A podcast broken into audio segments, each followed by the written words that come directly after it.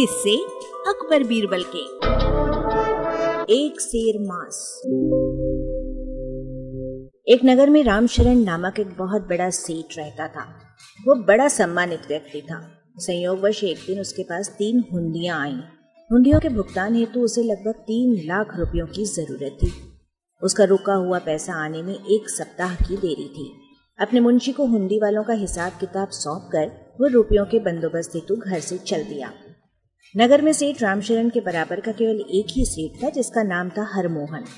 वो बहुत दूर तर एशियालु था। रामशरण को इस बात का पता था, लेकिन उसके सिवाय कोई दूसरा ऐसा व्यक्ति नहीं था जो तीन लाख रुपए एक साथ दे सके। लाचार होकर रामशरण हरमोहन सेठ के यहाँ गया और एक सप्ताह के समय पर तीन लाख रुपए उससे उधार मांगे। हरमोहन को जब इस बात का पता चला तो उसकी बाछे खिल गई।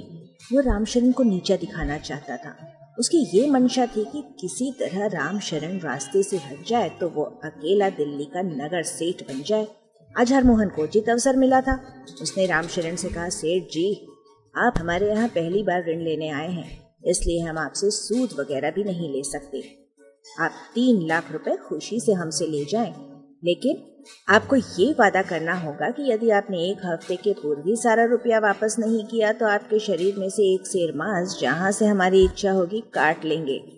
यदि इसमें आपको किसी प्रकार की कोई आपत्ति हो तो अभी कह दें, अन्यथा फिर कुछ नहीं सुना जाएगा। यह शर्त सुनकर रामशरण का माथा ठनका। वो हरमोहन के इसी तरह के कई निर्दयता पूर्ण कारनामों का हाल सुन चुका था, लेकिन ये सब होते हुए भी वो रुपया लेने को मजबूर था। उसे उम्मीद थी कि हफ़्ते के पूर्व रुपया अवश्य जमा हो जाएगा। ये सोचकर उसने इकरारनामे पर हस्ताक्षर कर दिए। रुपए उसे मिल गए, जिसे उसने हुंडी वालों को दे दिया। दुर्भाग्य से राम शरण को बाहर से जो रुपया आ जाने की उम्मीद थी, वो नहीं आ सका। इधर उधर से तीन लाख रुपए तथा सूद इकट्ठा करके उसने हरमोहन के यहाँ भिजवाया। उसी दिन हफ़्ता पूरा हुआ था, पर वहाँ तो हरमोहन की नीयत पहले से ही खराब थी।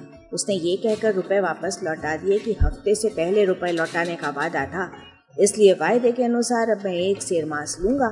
मैंने अदालत में नालिश दायर कर दी है। रामशरण अदालत में हाजिर हुआ और न्यायाधीश से कहा, हुजूर, हरमोहन मेरी जान लेने पर ही उतारू है। मैंने तो इसे ठीक उसी दिन जिस दिन हफ़्ता खत्म होने को था, रुपया भेज दिया था। लेकिन इसने वापस कर दिया और कहा कि एक हफ़्ते के पूर्व ही मिल जाने पर अपनी शर्त के मुताबिक ऋण वापस ले लेता, किंतु समय बीत जाने पर वो बाधी नहीं है।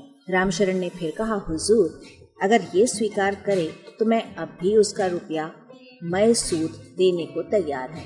हरमोहन ने यह मानने से इनकार कर दिया। न्यायाधीश ने शर्त के मुताबिक एक सेर मांस लेने का हुक्म हरमोहन को दिया। लेकिन रामशरण मांस देने को राज़ी नहीं हुआ और उसने अपनी अपील अकबर बादशाह के दरबार में दायर कर दी। अकबर बादशाह ने ऐसी शर्त पहले कभी नहीं सुनी थी, उन्हें बड़ा अचरज हुआ।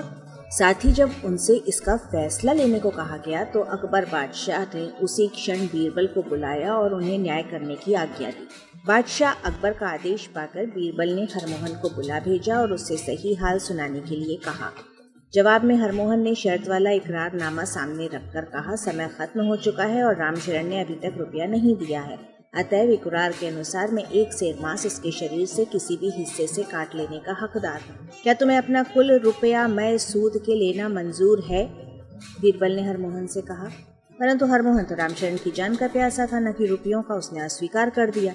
मुझे न्यायाधीश का फैसला स्वीकार है, इसलिए हरमोहन रामशरण के शरीर में से एक शेर मांस ले ले।